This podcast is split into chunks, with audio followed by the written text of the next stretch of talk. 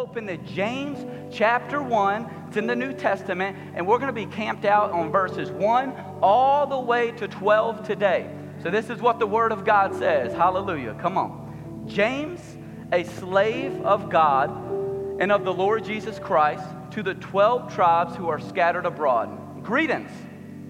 Consider it all joy, my brothers, when you encounter various trials, knowing that the testing of your faith brings about perseverance. And let perseverance have its perfect work, so that you may be perfect and complete, lacking nothing. Verse 5. But if any of you lacks wisdom, let him ask God, who gives to all generously and without reproach. And it is it will be given to him. But he must ask in faith, doubting nothing. For the one who doubts is like the surf of the sea, driven and tossed by the wind. Verse 7 For that man ought not to expect that he will receive anything from the Lord, being a double minded man, unstable in all of his ways. But the brother of humble circumstances is to boast in his high position, and the rich man is to boast in his humiliation, because like the flowering grass, he will pass away. Verse 11. For the sun rises with a scorching heat and withers the grass, and its flower falls away, and the beauty of its appearance is destroyed. So too the rich man in the midst of his pursuits will fade away. Blessed is a man who perseveres under trial. For once he has been approved, he will receive the crown of life, which the Lord has promised to all of those who love him. Hallelujah. Come on. Receive the word of God in your heart this morning. Amen. There's people out there in the world today, you know as good as well as I do, they are experts in making what is known as counterfeit money. You, you know what I mean? But people just don't do this with money. When I was in high school, a few of my friends, they were big time into collecting tennis shoes, into collecting Jordans. But a problem with collecting shoes is that there are people actually on the internet that try to sell you fake shoes for the price of the real one. Did you know that? I've had friends that they would be testing whether or not they were buying the fake ones or not. And in the same way, the Lord has put on my heart so heavy this morning that we need to be testing our faith, brothers and sisters, to determine whether or not our faith is real or not. We need to be testing areas that may be weak and areas that may be strong. People, when buying and collecting shoes, they make mistakes. I have seen it. And I think there are people here this morning, probably 95% of us, you would say, My faith in God is absolutely 100% real. Well, James this morning, in, first, in the first chapter, right at the start of his letter, he is going to put your test to the faith. Uh, he's going to put your faith to the test under the inspiration of the Holy Spirit. Amen? And this is the truth because to have a, a fake faith, or a counterfeit faith doesn't mean you just lose a few dollars. You don't just lose a few dollars like my friends did whenever they would buy a fake pair of shoes. But to have a, a fake faith or a counterfeit faith actually means eternal destruction. It means separation from God forever and ever. And James, this morning, the one who wrote this, he doesn't want anyone here at Oaks Church to have the fakes. He desires for every person here to have faith that stands strong no matter what trial comes your way, no matter what storm comes your way. He desires for you to live in such a way as that. And the writer of James that we're looking at here, just to give you a little bit of background about who he is, he is the half brother of Jesus Christ.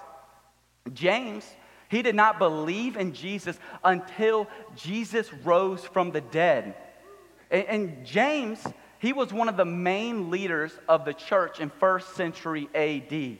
James had a nickname back in the day. It was James the Just because James lived such a pure and righteous life before God and before man.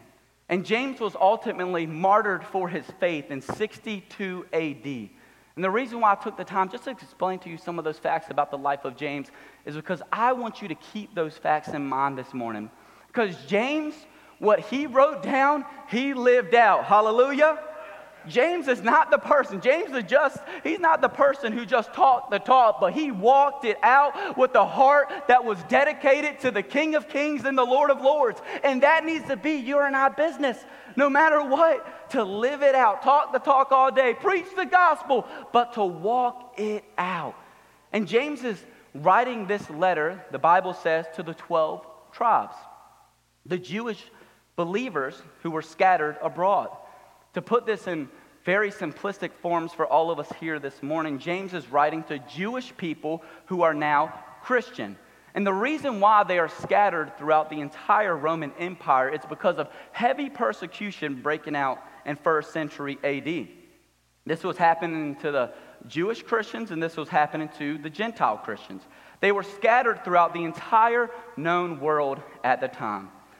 So, James, when he's writing this letter, his primary audience when writing this letter was Jewish Christians who had to leave their homeland.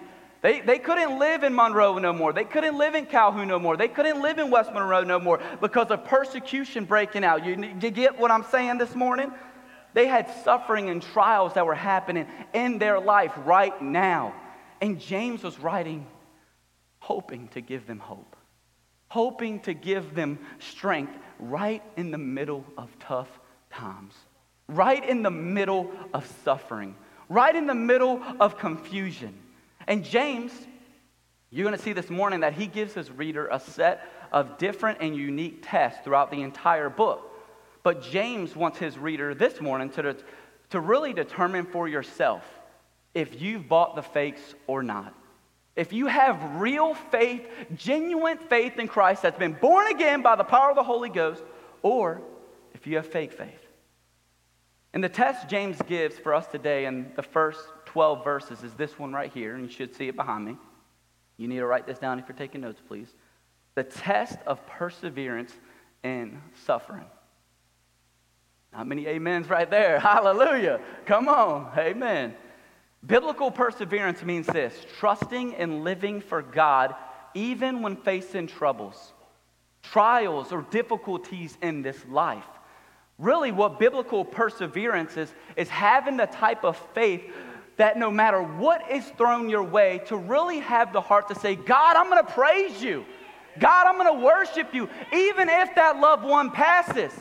God, I'm going to praise you and worship you, even if the life that I thought I was supposed to have, it's not really working out the way that I thought it was. I'm going to trust that you know more than I do. I'm going to trust you're the God, you're sovereign, you're in control of everything. Hallelujah. Lord, hey, amen. Hey, let's clap for this one. Lord, I'm going to praise you and worship you even if persecution breaks out in Jesus' mighty name. Lord says that we need to worship Him and praise Him even in the midst of suffering, even in the midst of those storms, even in the midst of trials within our life. And this is the truth God, our Father who is in heaven, He desires for every one of you to grow in such a way this morning that no matter what is thrown your way, you would have the heart to ultimately say, There's no turning back.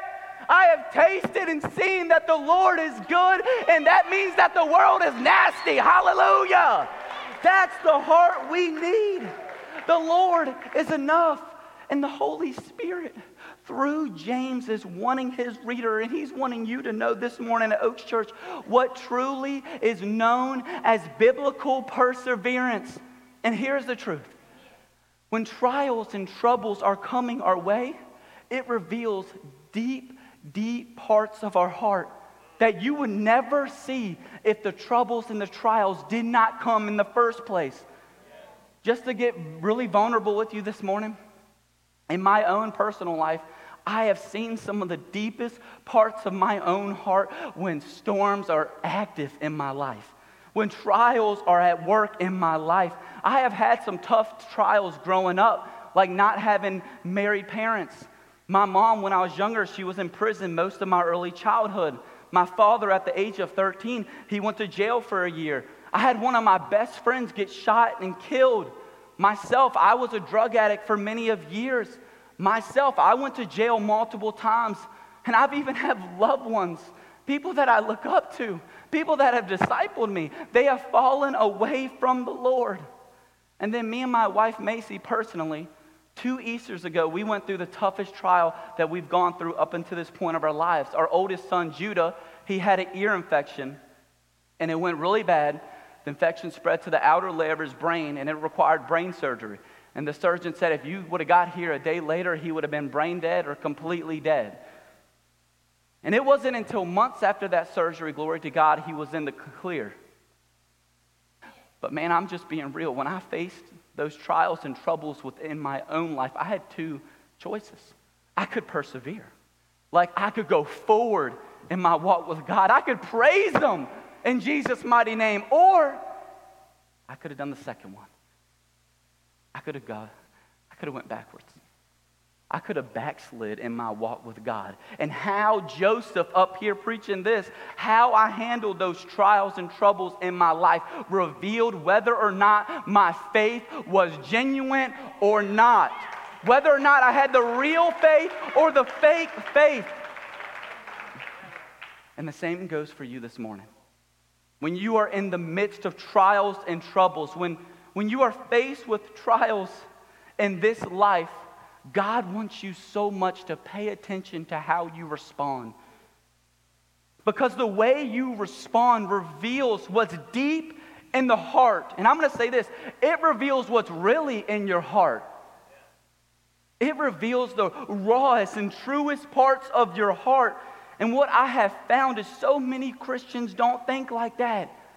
I mean, just for an example, when's the last time you have gone through something very tough in life and you've just gone outside at night or in the morning or just escaped the world and just went to be alone with God and asked the Lord, God, how am I doing with this?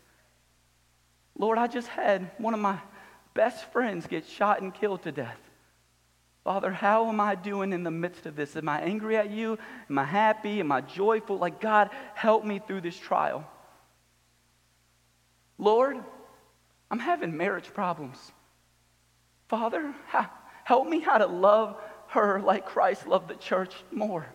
Lord, what are areas in my life that I personally need to change? Lord, a loved one just died way before I thought. I thought they had 50 years left and they just passed away. Lord, how am I doing in the midst of this suffering, in the midst of this trial that I'm going through?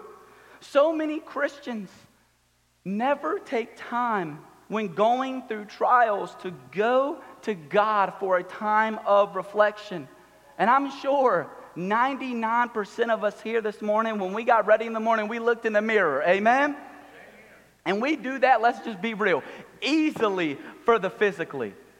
Probably more than we ought to. Amen?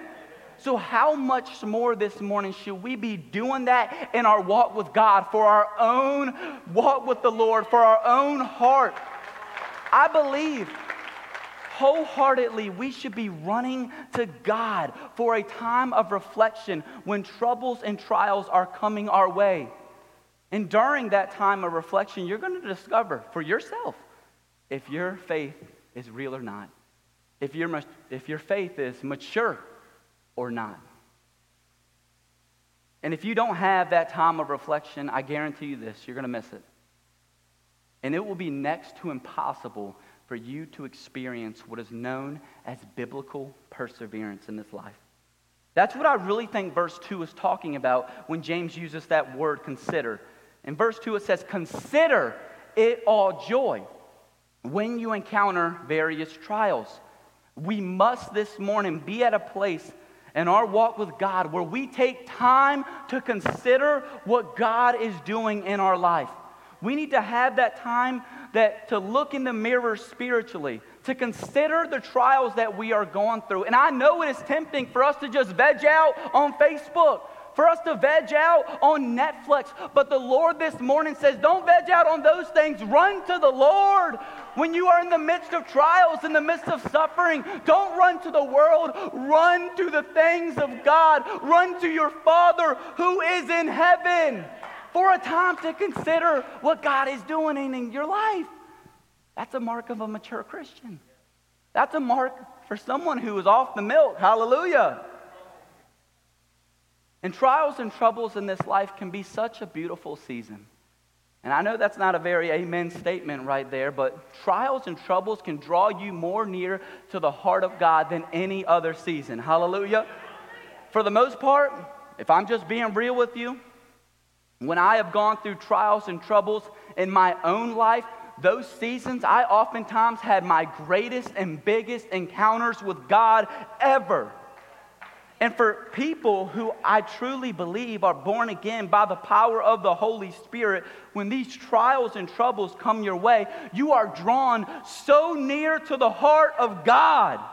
It's a hard season, amen, but this is the great news. It is a maturing season, it is a sanctifying season in Jesus' name. And what James is getting at right here in these 12 verses is how you respond to trials and troubles is a test from the hand of God to see how you respond to troubles in your life. To see if you're gonna curse God like Job's wife wanted him to do, or if you're gonna have the heart of Job to say, The Lord gives and the Lord takes in Jesus' mighty name. Hallelujah. Come on. Now, for the rest of this message this morning, what the Holy Spirit through James is going to let us all know is what perseverance really looks like. It's very practical in the Christian life, what James is getting at. James is oftentimes quote, known as, throughout all of 2,000 years of church history, the most practical book in the New Testament. James is going to give us the blueprint in verses 1 all the way to 12. And what you will soon notice is that this blueprint has five and unique different keys. And all five keys are actively needed in all of our lives if you are going to experience biblical perseverance no matter what comes your way. And I want to challenge everyone this morning, like I've been challenging my own self. As we are discovering the five keys that will allow you to experience biblical perseverance, the challenge and test for you and I this morning is this. When trials and trouble come our way, do we respond the way James tells us we should respond? And what you're also going to see this morning is not only is this a test from the Holy Spirit, but it is the God given blueprint we as Christians must have when we are faced in trials and troubles in this life if we are going to experience biblical perseverance. And right when we dig into the scripture, most of you are going to say, There's no way I can live like that. There is no way, James, there is no way I can live out what he is writing now. But I want to build up your faith this morning and just remind you with God, all things are possible in Jesus' mighty name. Amen.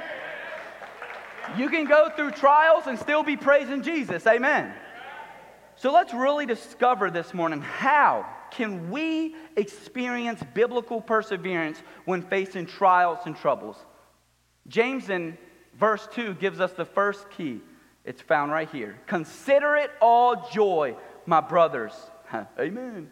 When you encounter various trials, James tells us right off the bat the first key is to have a joyful attitude. Come on. You see, joy does not come from what's happening on the outside of the body. I've heard many people say in my Christian life and even before I was a Christian, people all the time said, Man, that gave me joy. Man, I just took my two weeks of vacation. We went on a great family vacation. It gave me so much joy. Man, my new truck and car, that thing gives me so much joy. Oh, you see this new jacket I'm wearing? Oh, this thing gives me so much joy. But the truth is that that's not joy at all. That's actually what is known as happiness. Because we as humans, we can experience this thing called happiness whenever outside circumstances allow us to feel feelings of happiness on the inside. But joy never comes from outside circumstances. True biblical joy in the Bible is a fruit of the Holy Spirit. Amen? That always, always happens on the inside and it impacts the way you view circumstances and situations around you. Come on. For example, I, I sat down, found out Tuesday I was preaching this, and then Wednesday comes, I'm at the coffee shop, and Macy gives me a phone call right when I'm about to start on the message. He says, Judah, our oldest son, just overdosed on Tylenol. I said, What? She said, Yeah, Judah woke up early and went in the medicine cabinet, unscrewed the Tylenol, and just started chugging away. And onto the counter, there's Tylenol spilled all over the ground. And apparently, Macy asked Judah, Judah, how much Tylenol did you drink? And he said, Super lot. That's all he said. And Macy immediately called poison control and they said, You need to rush him to the ER. So I'm sitting there about to work on my, you know, suffering and trials message. And, and all of a sudden I said, Well, no working on the message for me. I headed home and immediately I took Judah to the hospital to see if my child overdosed on Tylenol on Wednesday. And as I'm in the car, I responded, you know, probably how any other human would respond. I didn't have the best attitude. Even on the phone with my wife, I was like, oh my goodness. Are you serious? Like, uh, he, he swallowed what? Tylenol? Overdose on Tylenol? And I'm not in the good mood. And all of a sudden, James chapter 1, verse 2 comes to my mind immediately when I'm driving. And I kid you not, I'm not making this up. I wasn't in a good mood. And I said, you know what? I'm just going to start praising God. So I'm sitting there driving my little red car, and I just started shouting out, Hallelujah! Praise the Lord. Thank you, Jesus. I'm going to praise you no matter what. Even if my child overdoses on Tylenol, I'll lift up the name of God. Hallelujah. And I'm not making this up. I just start screaming in my car. And the person next to me probably thinks I'm a lunatic, but I am a lunatic for Jesus. Amen. Hallelujah. Amen. And, and, to be real with you this morning, I was able to do that in light of that situation I was in because the Holy Spirit can give joy to a person no matter what is happening on the outside. Nothing, and I mean nothing, should be able to steal the joy that Christians are supposed to have because the Holy Spirit lives in our heart and it gives us the fruit of the Holy Spirit, which is known as joy. And most people, we have such, I would even say, a sinful, wrong view of joy because we so oftentimes think the promotion brings joy. The new house is going to bring the joy. The new surgery to make me look better is going to bring me joy. Maybe you think always having some type of fake smile on your face is going to bring you joy. Or we were just at Starbucks this morning and we were talking about Lane wants to take his family to Disneyland. And the, the guy working right across from us, the barista, he said, That's going to bring her so much joy, your daughter. And I'm like, That's happiness. it's not joy, man. Come on. True, true biblical joy is drawing nearer to God. True joy is becoming more and more sensitive to God's presence, to God's love, to God's goodness, and God's grace within our life. True joy does not come from what's happening around you, but true joy comes from what's happening on the inside through the power of the Holy Spirit. And this is how, this is how a person in James chapter 1 and this is how a person born again by the power of the Holy Spirit that is sitting in these chairs, how we can go through hell on earth, but still praise our God. And that's why you hear of people throughout church history that were part of the Christian group known as the Moravians. And on October 8th, 1732, a Dutch slave ship left the harbor headed towards the Danish West Indies. And on board of this certain slave ship were two of the first Moravian missionaries. Their names were John and David. John and David sold themselves into slavery so that they could witness to people in chains more effectively. I mean, come on. What a powerful story of these two men in the 1700s. This is what I believe. These two men had joy, which many Christians living in our day and age know nothing about myself included.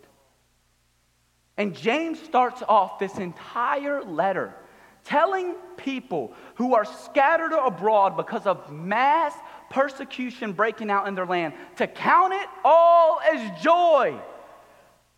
James isn't like most of us today, right into this people group saying, it's going to get better soon.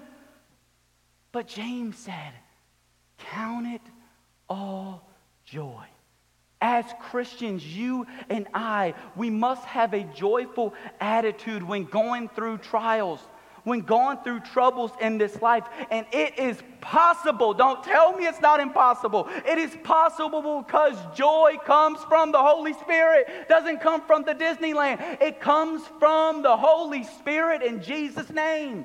Period. That's it. And the second key that we all need to experience biblical perseverance in our Christian life is found in verse 3 of James 1, and it says this Knowing that the testing of your faith brings about perseverance. Key number two is this. Please write this down. Having an understanding mind. You must understand within your mind that when our faith is tested, it 100% brings about perseverance for the person who was born again by the power of the Holy Spirit. Yes? And I, I need you to catch this. You must notice how I did not say churchgoer.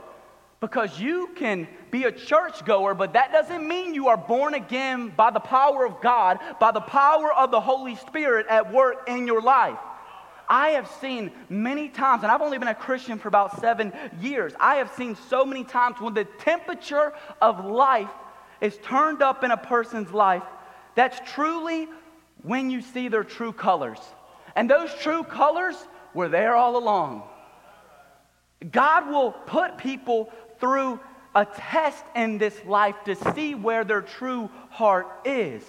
And that's when we must have a understanding mind to know that we would never experience biblical perseverance without the testing of our faith. Come on.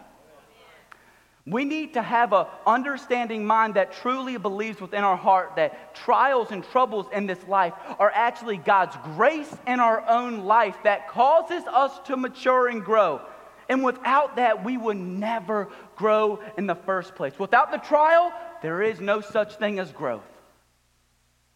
And the third key that we need to know this morning is actually found in verse 4. It says, And let perseverance have its perfect work, so that you may be perfect and complete, lacking nothing. I believe the key word for us right here in verse 4 is the word let, which I truly believe through prayer and studying means this we need to have a heart that says, let God's will be done and not my own. Verse 4 is talking about how we should have the heart and desire the heart that wants our spiritual maturity to grow and to grow. Verse 4 starts off with, and let perseverance have its perfect work. You know as good as I do, we've already mentioned it a few times, but when trials and troubles come your way, they are some of the most maturing seasons of life. They're some of the most growing seasons of our entire life. Those seasons are meant to drive you to your knees more than any other season of your life. And, and, and this is biblical. Jesus had this heart that James is talking about in the Garden of Gethsemane. Right before the greatest trial, the greatest time of suffering a human would ever go through, look at what Jesus did. Luke 22, verse 42. Father, if you are willing, please take this cup of suffering away from me. Oof. Yet, I want your will to be done and not mine. Jesus understood within the depths of his heart the only way out of the trial is through the trial. And Jesus knew that the trial would bring about the perfect will of God being done within his life. Jesus had a heart a soul and a mind and a will that said, Let God's will be done and not my own. And Jesus knew what was coming. He knew the cross was coming. He knew it was going to be brutal. He knew it was going to be bloody. He knew that the wrath of God was going to be poured out upon him.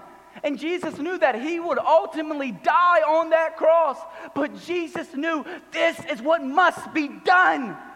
Jesus knew this is what God the Father wanted him to do so that you and I could be set free. Hallelujah.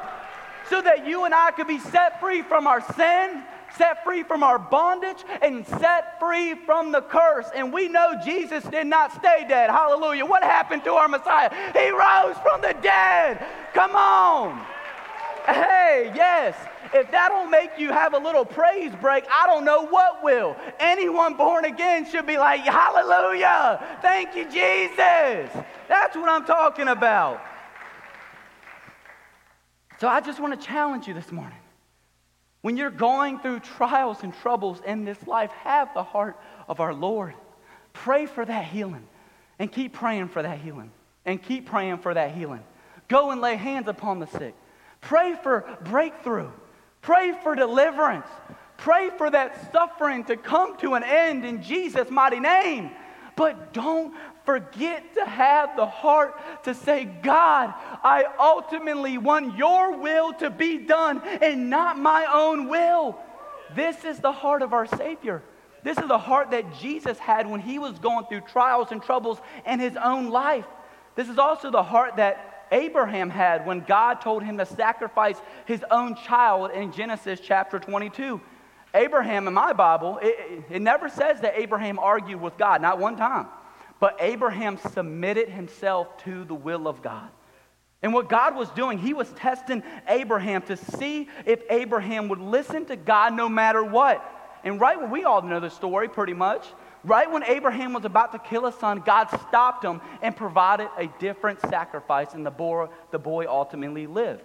And if you want to experience biblical perseverance, then you must have the heart that says, Let God's will be done in Jesus' name.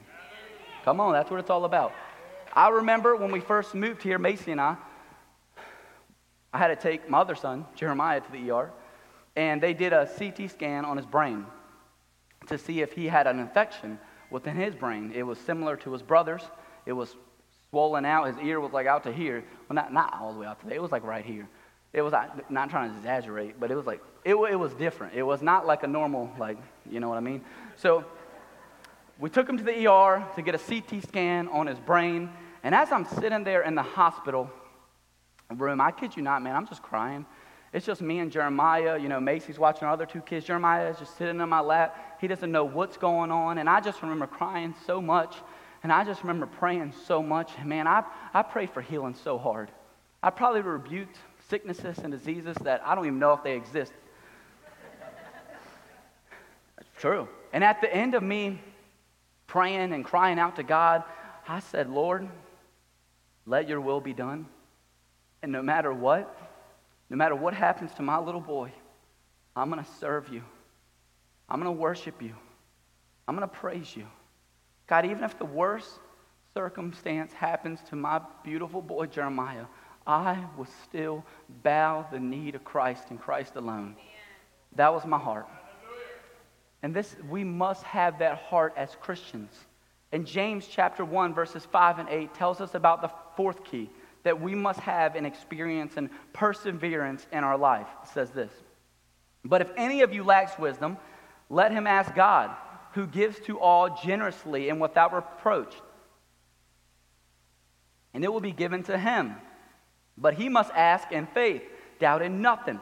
For the one who doubts is like the surf of the sea driven and tossed by the wind. For that man ought not to expect that he will receive anything from the Lord. Verse 8 being a double minded man, unstable in all of his ways. The fourth key is this we need a believing heart to pray.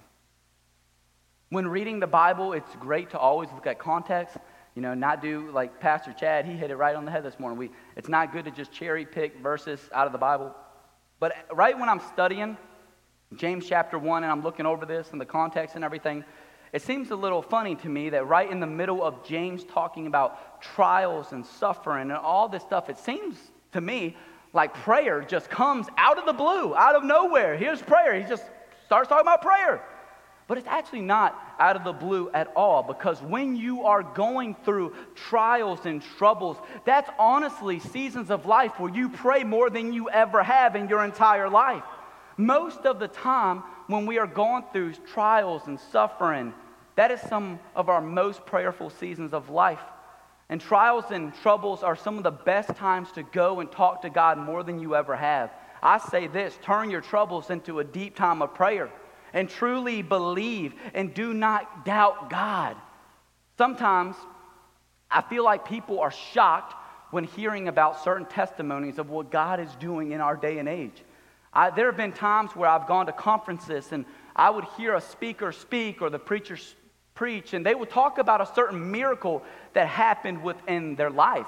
And then we would go out to lunch and go get dinner with everyone, and everyone's like, Man, can you believe that God did that? I can't believe it. That's just something else. And I'm just sitting there like, Yeah, I can believe that. And I'm praising God. Don't get me wrong. I'm celebrating what God's doing in Jesus' name.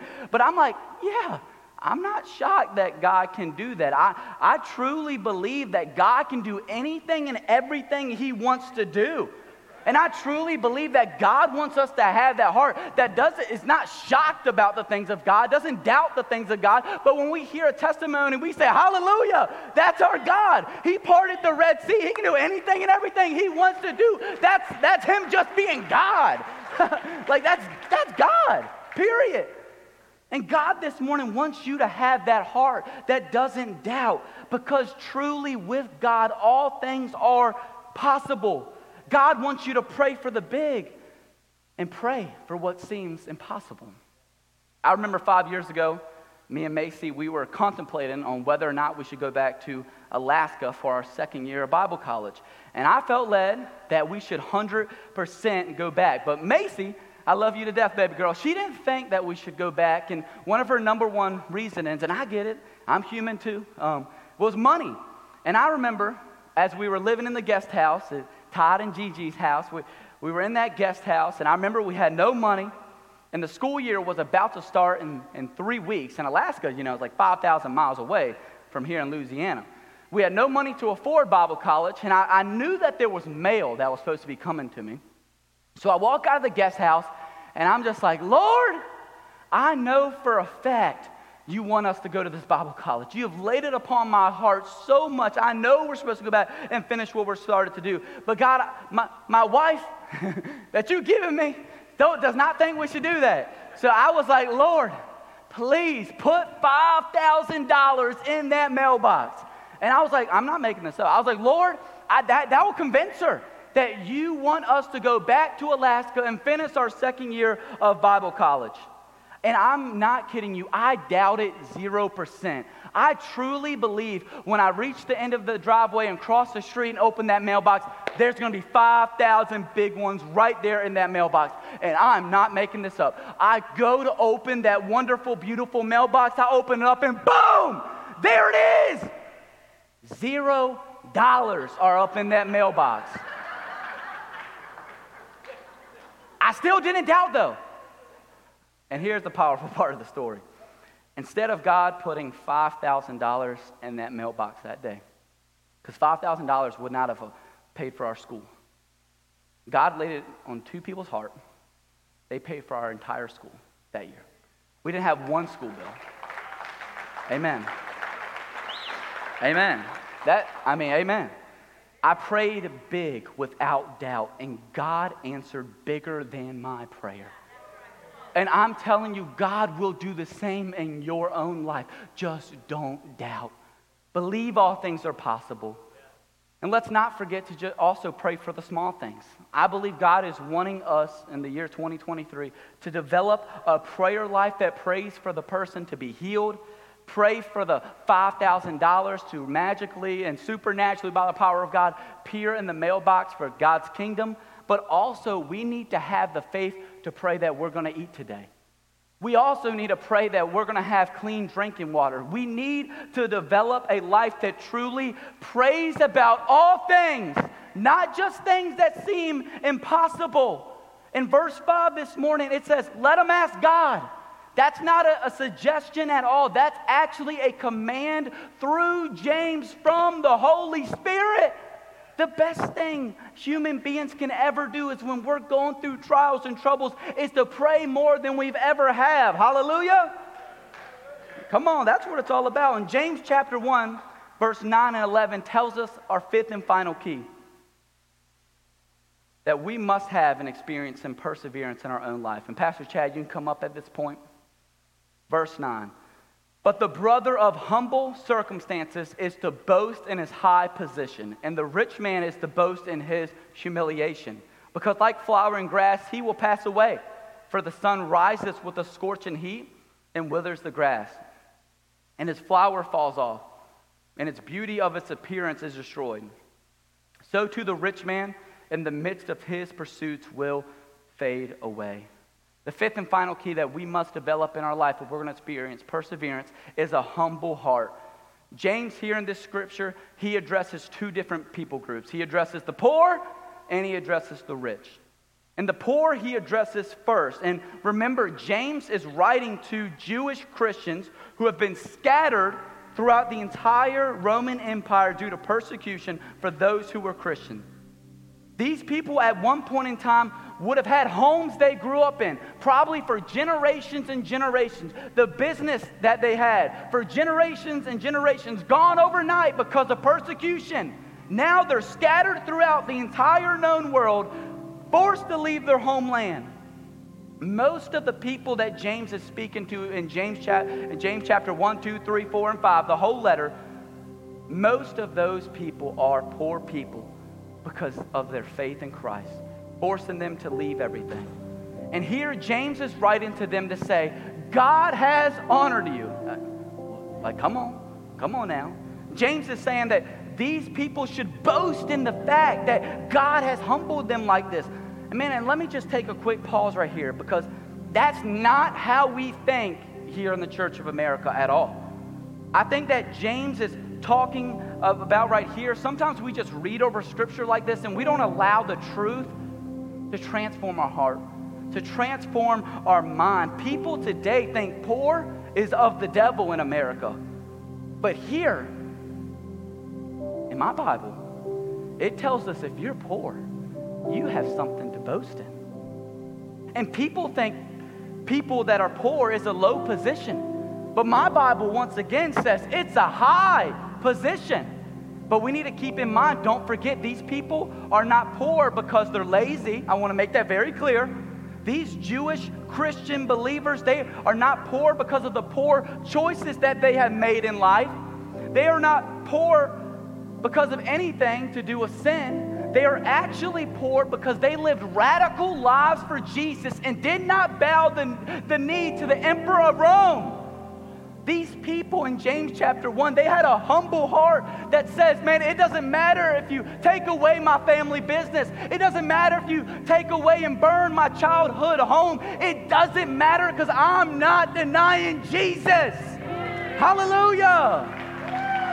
They had that humble heart that say the Lord gives and the Lord takes. It don't matter. We are standing strong on our faith, on our rock, which is Christ.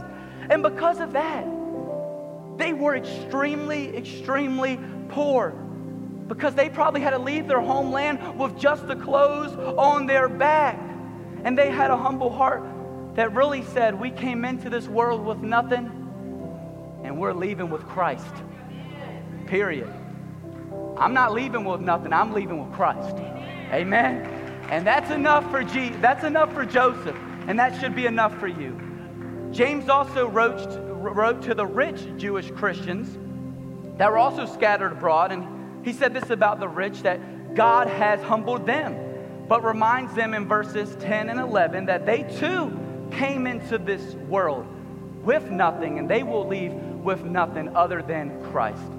So this morning, I have really just taken that time to share with you the God given blueprint that we see in James chapter 1, verses 1 all the way to 12 when we go through trials and troubles, and just to give you a little friendly reminder, the blueprint of the five keys is having a joyful attitude, having an understanding mind, having a heart that says, Let God's will be done and not my own, having a believing heart to pray, and last but not least, having a humble heart.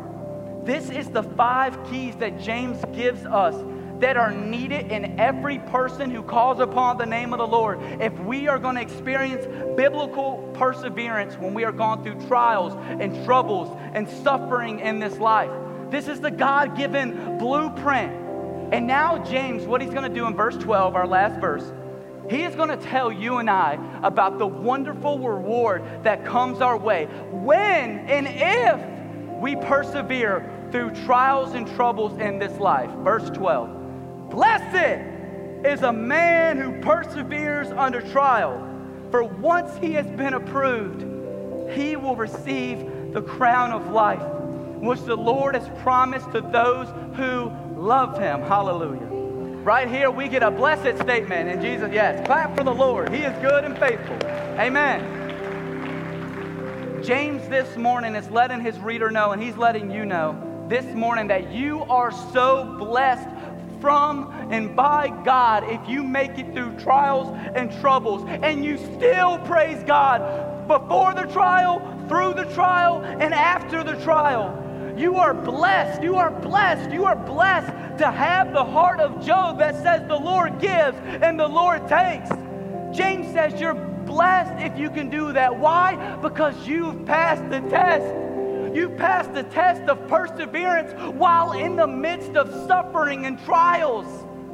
You see people's true heart when the fire of life is turned up a bit. And not many people make it through the test. Oftentimes, trials and troubles is when people discover if they bought the fake pair of shoes or the real ones. And if you make it through trials and troubles with perseverance, God says, Blessed are you. God says, You receive the crown of life. This is what one of my favorite teachers says about the subject we're talking about today. He says this Perseverance attests to God's approval for it gives evidence of eternal life. In other words, perseverance does not result in being saved in eternal life, but it proves that you have already been saved and have eternal life. Woo! Come on. That's what I'm talking about. It honestly blows my mind up here. Some of the things that I've gone through in life as a Christian, and I still find myself praising our King I still find myself saying, Lord, I'm going to praise you and worship you all the days of my life until I shed this tent. And that's how Joseph Collier, up here preaching this gospel, I know within my heart, in my heart, in my heart, that I am blessed because of that. I know that I have received this crown of life. So the question for everyone here, and even me, is how do you respond when troubles and trials come your way? Do you find yourself running to God? Or do you find yourself running to the things of the world? People that are born again by the power of the Holy Spirit will go through the fire and they will always come out more refined more than ever. And they will 100% experience biblical perseverance that James is talking about right here. Hallelujah. Come on.